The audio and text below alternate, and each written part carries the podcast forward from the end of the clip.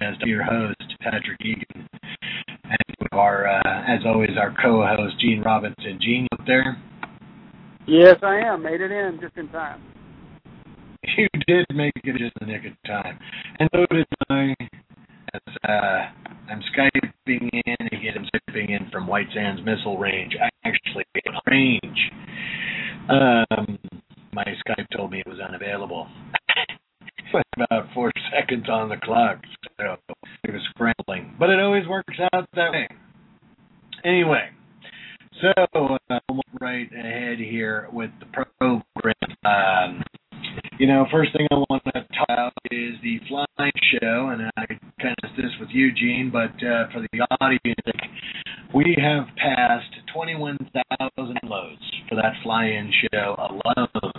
And the series itself, we've had more than 110,000 downloads since May. What do you think about that, Gene? Well, you know, that is just indicative of the information that people are really looking for use of unmanned aircraft. It's as we start gaining momentum, it's just going to continue, and I think we're going to get a larger and larger following because we're out there doing it. We're actually out there using it. We're developing the technology. So I just see it getting bigger and better.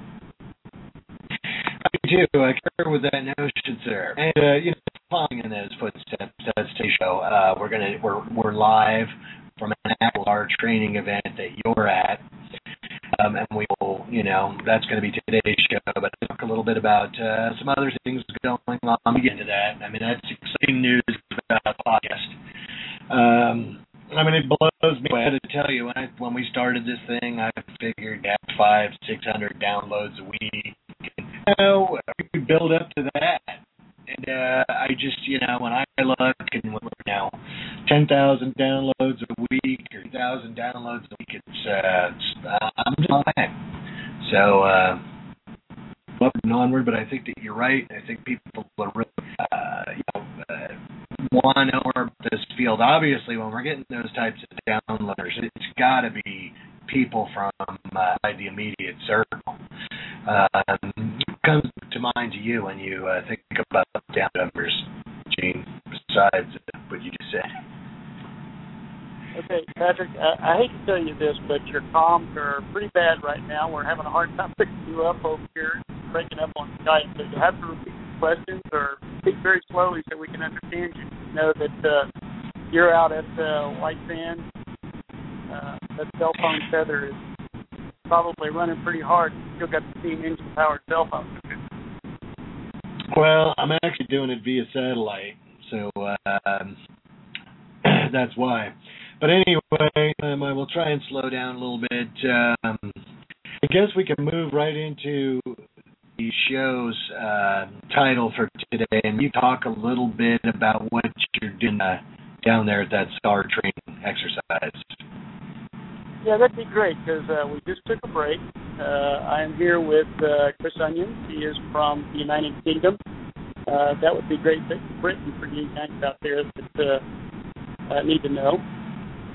We have been discussing use of unmanned aircraft for search and rescue, and he is over here doing that very thing. He's training folks and imparting his skill and his expertise to some folks here over stateside and sharing that knowledge. So I think it'd be a good idea, a little bit of a change in venue, is that if we just go right into talking to Chris and some of the things that he's seen, and we'll go from there. What do you think about it? Well, that sounds okay. Maybe he could, you know, prime him on that and get him set up to talk about a little bit what he's doing, and we'll just let him go for a while. Okay. Well, I'll tell you what. I'm going to go ahead and introduce Chris, and I'll let him give a little bit of a bio on himself, and excellent. He can talk about some of the things that we've discussed so far, and maybe you got questions you can throw at him after. So. With that, I'm going to introduce Chris Onions. Here he is. Hey, Patrick. I'm Chris. I'm on the phone. How are you? Good, sir. Maybe give the audience a little bit of a background about yourself, a little bio, how you got here. The comms are a little Joe, but I guess Gene, I'm actually calling White Sands via satellite. We'll just have to kind of muddle through. If you'd go ahead and give us that bio, we'd be interested in hearing her. Sure, no problem, Patrick. I can understand you. No problem at all. Well, I'm Chris Onions. I'm here from the United Kingdom over in Wimberley, Texas. I'm having a fantastic time, and I'm here courtesy of Rescue 3 International, who brought me over as part of their technical rescue conference that they've hosted here in collaboration with Wimberley Rescue. And those guys have laid on some fantastic venues and some fantastic demonstrations of current search and rescue practice over here to the delegates. So myself, my background is full-time. I work for a training provider called Rescue 3 UK, and we provide swift water rescue and rescue from height training to the emergency service. And our clients back in the UK is particularly the Fire and Rescue Service, the police, law enforcement agency, and voluntary search and rescue organisations. And specifically, I've been brought over here by Rescue 3 International to talk about search and how we can incorporate some really sound search and rescue practice that has actually been developed here over in the States, but that hasn't necessarily been incorporated into water rescue practice. And that's my interest, really, is taking all that sound practice and putting it into the flooded environment and the swift water environment, how we can use our resources, which are very limited, to the best effect to find our missing victims expediently. So that's my impression, that's why I'm here, and I must say that it's very productive and very beneficial time. Excellent. Now, you're from Wales, is that correct? That's correct, Patrick. Yep, I'm from Wales. Now, they do have a centre up there. I believe they're doing some testing in Wales for unmanned craft. Are you aware of that? Actually, no.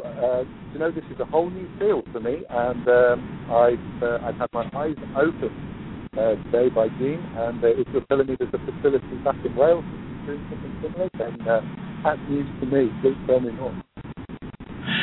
Yeah, I'm pretty sure they're doing some. They have a range up there, and they do testing, and they do some flights and whatever else. And you know, we'll have to get you that information, because I think that you could probably take the information back with you, take it home, and be able to work with those guys on, you know, applying some of this unmanned aircraft and some of the lessons learned here, and bring that home. What do you think about that? You're a connection. Well, absolutely, Patrick. I think, you know, one of the things that's just so apparent from today, and the potential that Gene showed us with these non-piloted craft, is that you can gain so much intelligence from a hazardous environment without actually exposing anybody to a risk. And then, having gained the intelligence, you're then in a really good position to make a plan. And, yep, if we can incorporate that into our strategies, we're certainly going to do so. It's an absolutely fantastic opportunity, I think. Yeah, well, we'll get that information for you. And then I would ask you, too, I mean, I don't know if you guys, I know you were in the room, and have you had a chance to go out in the field yet with Gene? Yep, absolutely. Gene's going to take us out into the field, and we're going to use some handheld GPSs, and we're just going to take some data off the PC. We're going to plug it into a GPS, and we're going to go and see what's at the end of it. So this is going to enable the students to, having sat in a classroom session, taking on the theories, to actually go and sort of put that some kind of real-world context. So, yep, we're going to go and do that right after this is finished. Excellent. Well, maybe you could put Jack on, because I wanna kind of get the lie of the land, what plans to do, and then maybe some more insight from you later on exactly what's happening out in the field. Okay, that sounds good. Okay, thank you, sir. Thank you, Patrick, very much.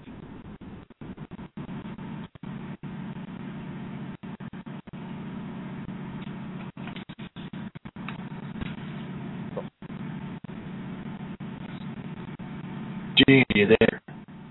Hello, Patrick. We had a little bit of a communications lag there again. No problem. Just gotta, you know, hey, we're working with the best that technology has to offer, live via satellite. So, if that was pretty interesting what Chris had to say, we'll definitely have to try and put him in with, like I said, there's a center, I believe, in West. We'll have to put him in touch with those people and see if he could take some of these lessons learned back home with him.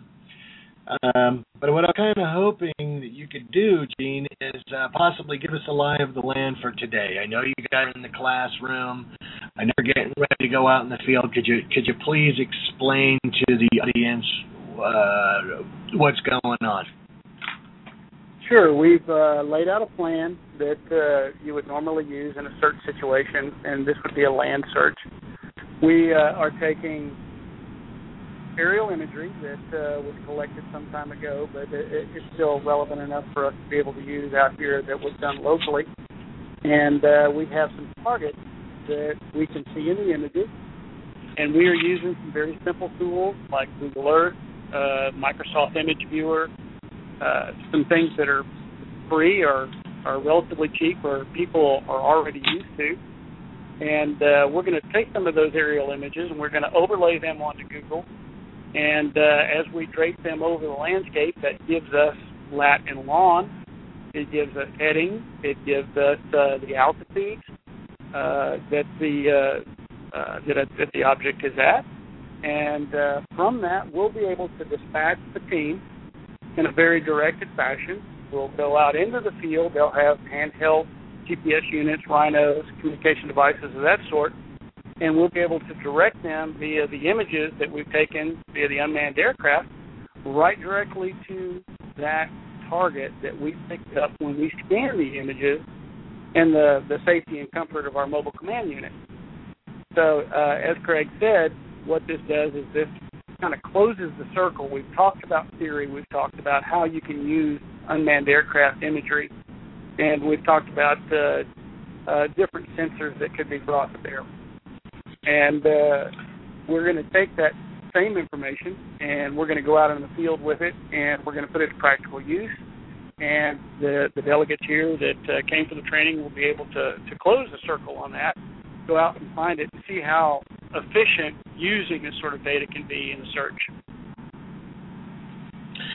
And we've been talking about putting together an applications course, you and me, but I'm kind of...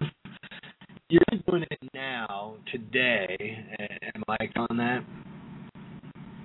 You are correct. I think this is kind of a testing of the waters for us to see how this works goes. Now, so far that all the folks that have sat through my ramblings on flying unmanned aircraft and collecting imagery hit home in a lot of places.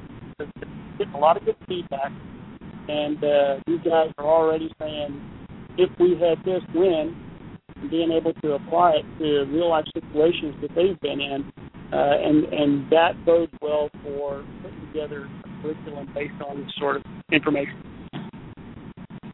You're right. And I mean, even from what I heard from Chris's statements, he sounds with the technology and what you're talking about. And is that feedback you're getting, or are people, are they pretty receptive to what you're talking about? Oh, absolutely receptive, and wondering how come it's not in wider and greater use right now. And, of course, we've had to explain why that is the case. And, again, they're wondering where the common sense has gone, but, you know, that's not for us to decide or to get into, really, because the regulations are what they are. But they think that it should be out there, and it should be out there in the hands of first responders right now. I would agree with that. And you mentioned that because I wanted to do it being Halloween, a Halloween-themed show, howling and witch cackling, to see if we can help any people to tell us FAA horror stories. But there were too many stories to work through, so we did this instead. Yes, you are correct. We've got a few of our own that are pretty dang scary, that's for sure. And I look at, this is another episode, and as we look at the devastation, that left in the wake of Sandy, I mean, I know a lot of people out there that are frustrated. There are people in the area that are willing to, that have unmanned systems, that are willing to take photos of New Jersey and New York and the areas. If anyone thinks they can use that, there's people to do these services for free, and you can email here at patrick@sUASnews.com, and you got to work all the regulatory stuff out yourself. There are people that are willing to come out and take photos and do assessments. It's really too bad that we don't have better regulations where people can go out there right now and save people and SOMs and do all the other jobs that you can do. I don't want to get too far off that subject because, I don't really need more frustration in my life. But I'm sure, Gene, you can see a million uses for work here in the aftermath of Sandy. Oh, absolutely. With, the experience that we had with Katrina, it's so similar. Ingress, egress, what obstacles are there? I could probably name half a dozen pilots on the East Coast with still out right now. Aid of law enforcement and those folks. Of course, I understand now that NASA has said that ICANA is standing by and ready to assist.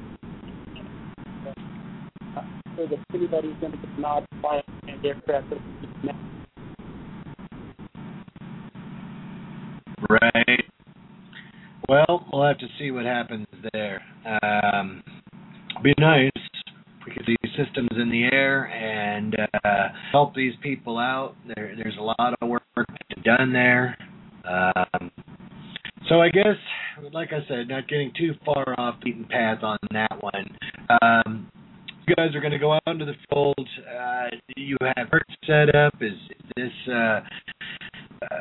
imagery of stuff that you've been using before. How's that going to work today, Gene? Well, I'm familiar enough with the property that we're going to be going on. It's about 125 acres, and I'm familiar with landmarks and items that are out there currently and been out there for several years. So the scenario is that we take one of those images, overlay it on Google Earth, and then we'll be able to plot our way in. Safely, and then we'll use the handheld to use the lat and long coordinates that we received when we did the overlay from Google Earth, and we'll go in and we'll actually tag each one of those items or the item that we select as being cleared as a target that has been cleared by the search team, which is very similar to what you do with an incident command situation. Where it was a large-scale search, you would have to do that. You would have to do that data reporting back so that it could be cleared off. It's a very methodical and scientific method. People think that search and rescue is us, a bunch of guys going out there and they stomp through the fields and try to find stuff. But there is a science to this, and it's been studied and researched significantly. There's lost person behavior. The Alzheimer's patients, the children, they all react in a similar fashion. And this has been recorded, and this is the type of knowledge that you impart and that you use in conjunction with the tools that are available to you. And, our right. Tool today just happens to be an unmanned aircraft, and we're going to highlight that and the data it produces to be able to go out there and very quickly clear a target that it picks up. Right, and again, you're laying out, as we do every week, more gold. We've been warning about the snake oil salespeople and whatever else. Cutting out those warnings about getting information from people that have experience in this field, and the stuff that you're talking about there, those victim behaviors. Those are things that you've plugged into your equation and that are in the book. And really, you know, the book, it should really serve as a textbook. I know it is going to be for our program, but, I mean, I ask you every week, you know, any more feedback from the book? Did people in this class, did they have a chance to pick up your book and at least read parts and pieces, if not the whole thing? Well, when I passed it out at the beginning of the class, there were guys that were deep into it by the time I was 15 minutes talking to them, and they were on Chapter 3 when I was still on Chapter 1.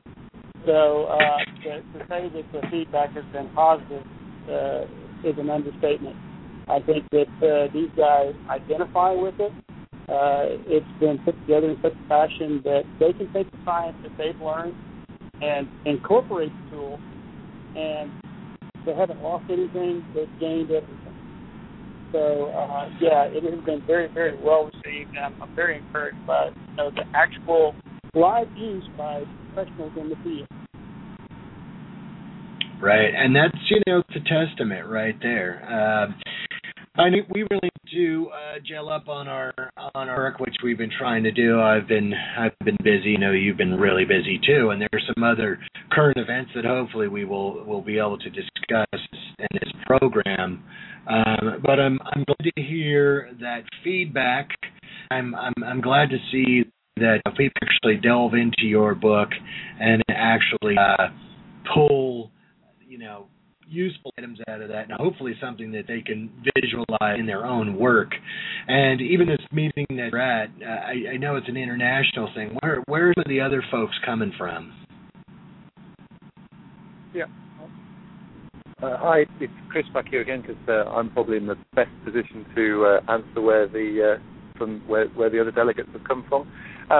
Basically, okay. We've got people from Oregon, we've got people from California, and we've got other delegates from Texas.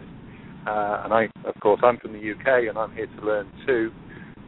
But also, more importantly, within the wider conference that's here in Wimberley currently, we've got people from Australia and people across from Europe. So it's got a truly international feel to it. And, you know, the important thing about this is I'm within the rescue training world, and I'm exposed to a huge amount of delegates from Europe. So you know, I'm in a good position to further that chain and expose people to tools such as the one that's been showing us today and the techniques associated with it to a much wider audience. And it's something that we don't use in the UK, and you know, I can't explain why that is, but I'm in a good position to perhaps expose people to technology, which is kind of what it's all about, really.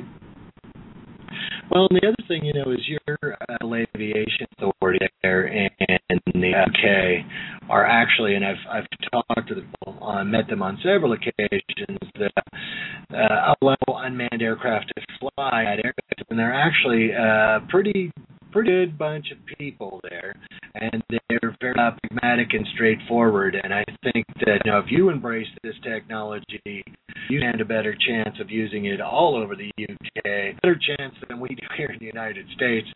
I don't want to get in the weeds too far on that one, but there are a bunch of people there, and if you decide to move forward, that's another connection that we could probably set up with. But I did want to ask you, now that you're back, and I had asked Gene how the book was going, and I was just curious, Chris, if you got to read any of Gene's book, The First to Deploy, and if you could give kind of an impromptu, you know, overview or what you think of it. Well, you know, I've yet to read any of the book, and I apologize for that deficit on my behalf, but I've met Gene on a couple of occasions, and we've chatted around this subject, and it's very evident that there's you know, a genuine passion for that use and application of technology to the best benefit of missing subjects. And the sad reality is that it's also at times the best application of the technology to the families of deceased victims as well, and that's really key. I think, you know, sometimes we have to remember those that are left behind, and this is an application that's helping out in numerous documented cases across the US, and that's hugely important that we're dealing with a situation here that has a body of evidence to support it, and that's got to be very positive.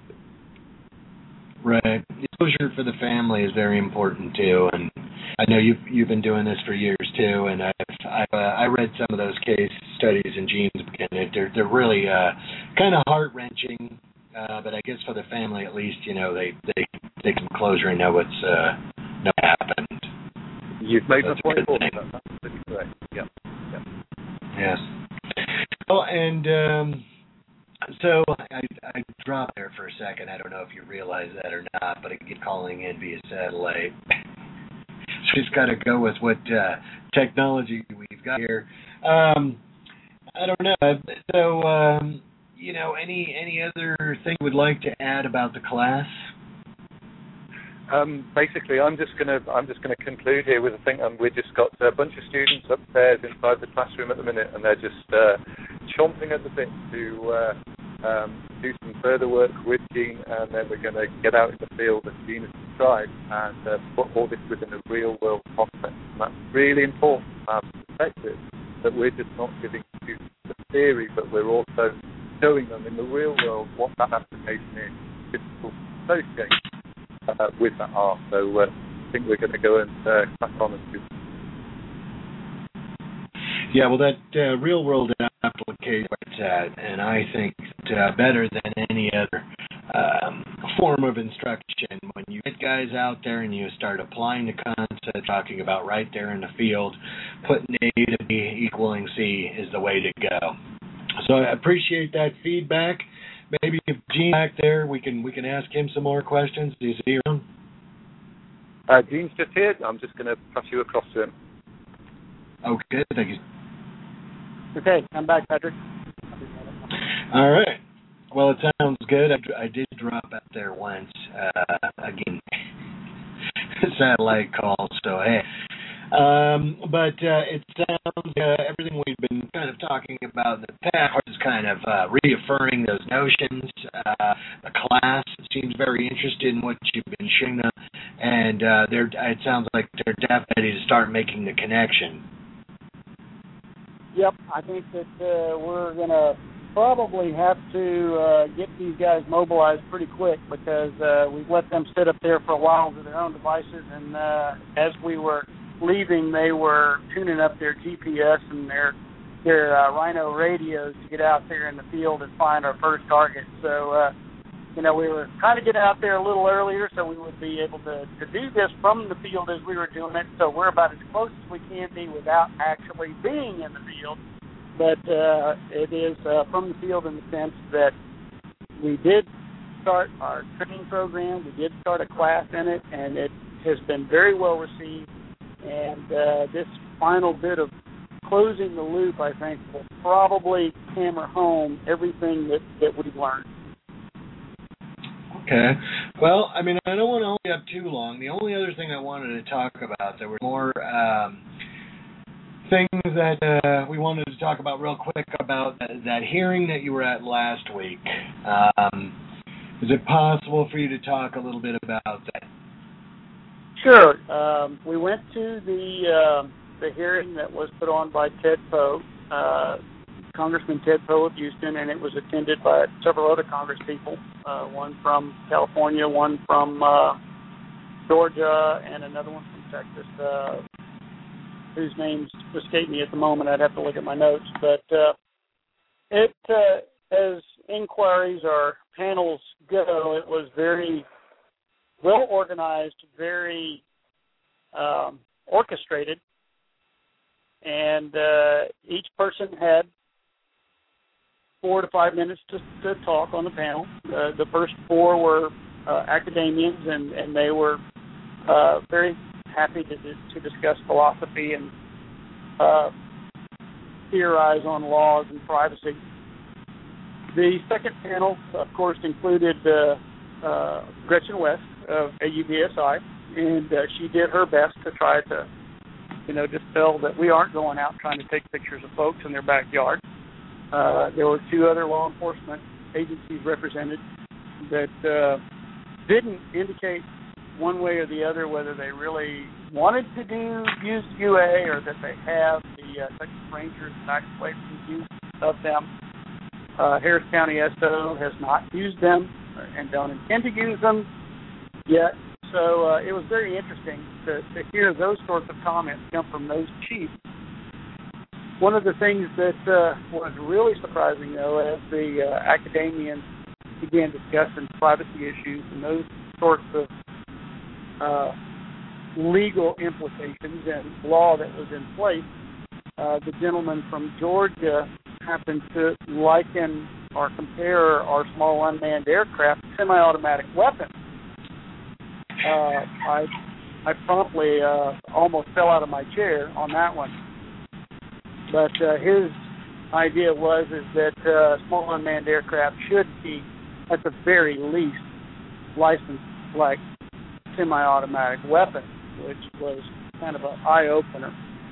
And the bill, 6199, that Ted Poe has proposed, was indicated to be a rather crude task at a privacy law concerning unmanned aircraft. It was pointed out by one of the honorable congressmen there that this was a placeholder, and it was to be filled out after it was passed, which to me was a case of Nancy Pelosi saying we need to pass this bill to find out what's in it. That didn't sit well with me then, and the idea that this bill is a privacy placeholder to be filled out at a later date, that really doesn't sit too well with me from a transparency standpoint or from a representation standpoint. So no, not at all. It's going to be interesting to see how this bill plays out.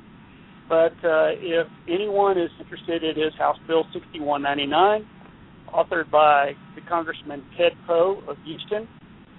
I would suggest very strongly that you put that on your radar and watch it, because it could significantly impact what we do, in that they are indicating that you would be required to have a warrant, or any law enforcement agency would be required to obtain a warrant before any unmanned aircraft flight could be performed for any reason. It's pretty. That's pretty scary stuff.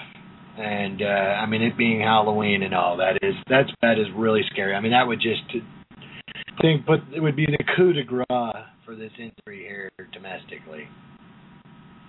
Well, that was the scariest story I could come up with, and let me tell you what, my hair is still standing on end. Yeah, unfortunately, this industry is, I think we're going to be fighting the uphill battles now for a while to come. But I do think that the search and rescue things that are going on and you guys are doing today, I think are the best avenue for this technology in the immediate future. I don't think that anyone can deny that. I sent you that slide. I don't know if you had the opportunity to reference that slide at the hearing that talked about people's acceptance of this technology, search and rescue, and other uses that they weren't really too, let's say, apprehensive about their privacy issues. Were you able to use any of that information or no? Unfortunately, it was so well orchestrated, and all answers and testimony had to be submitted and approved before you were even allowed to speak. So from what I understand, it took quite a bit to get Gretchen West on one of those panels as a representative of the industry. Of course, you had the Electronic Foundation was on there, Frontier EFF was on, and they were as prepared as they usually are, and stated that the privacy issue is a major concern, and that it should be addressed through this bill. So obviously they support it. It's just frustrating to not be able to get the information out that we see on a daily basis, that we can put into practice, that, as Chris said, the body of evidence is there, that it works. And as you've mentioned, that one slide that the Pew poll, polls are popular right now because it's election week, so We'll call the Pew poll and say that 80% of the people approve of SAR use, or unmanned aircraft use in a SAR situation. Right. 80%. Well, that's a big number. It's a very big number. And the thing with that, too, is you know, it's funny, is, you know, talking to Chris, he's just been exposed to this. And actually, Gary sent me the name of the test range up there in Wales, and it's Aberporth. Aberporth, I think I'm pronouncing it correctly. You could pass that on to Chris. And then also my email, and we'll get him those connections at UKCAA. But it's kind of ironic is he's just being exposed to this technology, thinks it's great. You've been doing it for years, and he can actually go back there and probably an easier time getting the UKCAA to authorize flights for search and rescue than you can. Yeah, I agree. And, you know, it goes right on back to the FAA leading the way, you know. And it's like I don't even – it's not like I, you know, take any pleasure in beating up on the FAA on this deal. It's just absurd. It's really bizarre. I mean, what is the craft that you use? What does it weigh, Gene? Your primary, your workhorse.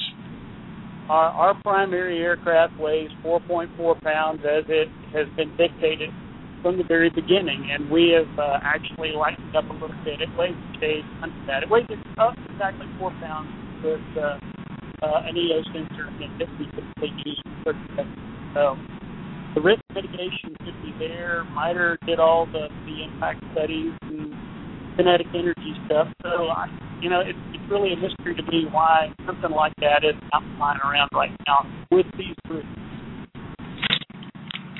Well, you know, we've gone back and forth on those and on speculating on the reasons, and some of them known and some unknown. But I will say that the feedback I'm getting about the podcast series is there are a lot of people that are finding this podcast series, obviously, with the downloads that we've had. And they're listening to this information, and we are opening a lot of people's eyes. And I think as this grows and the audience grows, we're going to be reaching people that hopefully have the ear of people that make laws like Congress and make policy, and FEMA and DHS and all the rest of that. I know we're actually starting to get some traction now with DHS, et cetera. And as we move into the future, Gene, I think we're going to be right out there on the cutting edge trying to get people to accept this technology. And I think if the general public can see what it can do and the different ways that it can be used, they may come to their senses and realize that, like, EFF and ACLU are going to use this as this issue as a way to generate, you know, funding and donations and whatever else. You agree that? Disagree? I completely agree with that. If we could get mainstream media to pick up on some of the positive aspects of what we're doing, I think that you'd see public perception and attitude change dramatically. I would agree with that. And plus, we got to get them educated on the EOIR sensors that are being used on manned police assets now. I mean, the same thing with the manned police assets now. They don't have to have a search warrant to use those. They fly around, you know, all the time, and they're doing everything. And I think that that's another thing that we can move further into the future ourselves. Is some, and this will probably get stolen too, but privacy best practices. And that's one thing I've noticed is items that we talk about in this podcast seem to start creeping up the week or two after we talk about them, which, you know, it's a good thing because the whole industry, you know, all the rising tides, all boats, and also information is the best form of flattery. Any comments on that, Gene? Well, I would like to think that we were one of the first folks out there, since we have been working at it for the last, you know, some odd years, working very hard at it. So, yeah, I think that there are a lot of folks out there trying to play catch-up with us.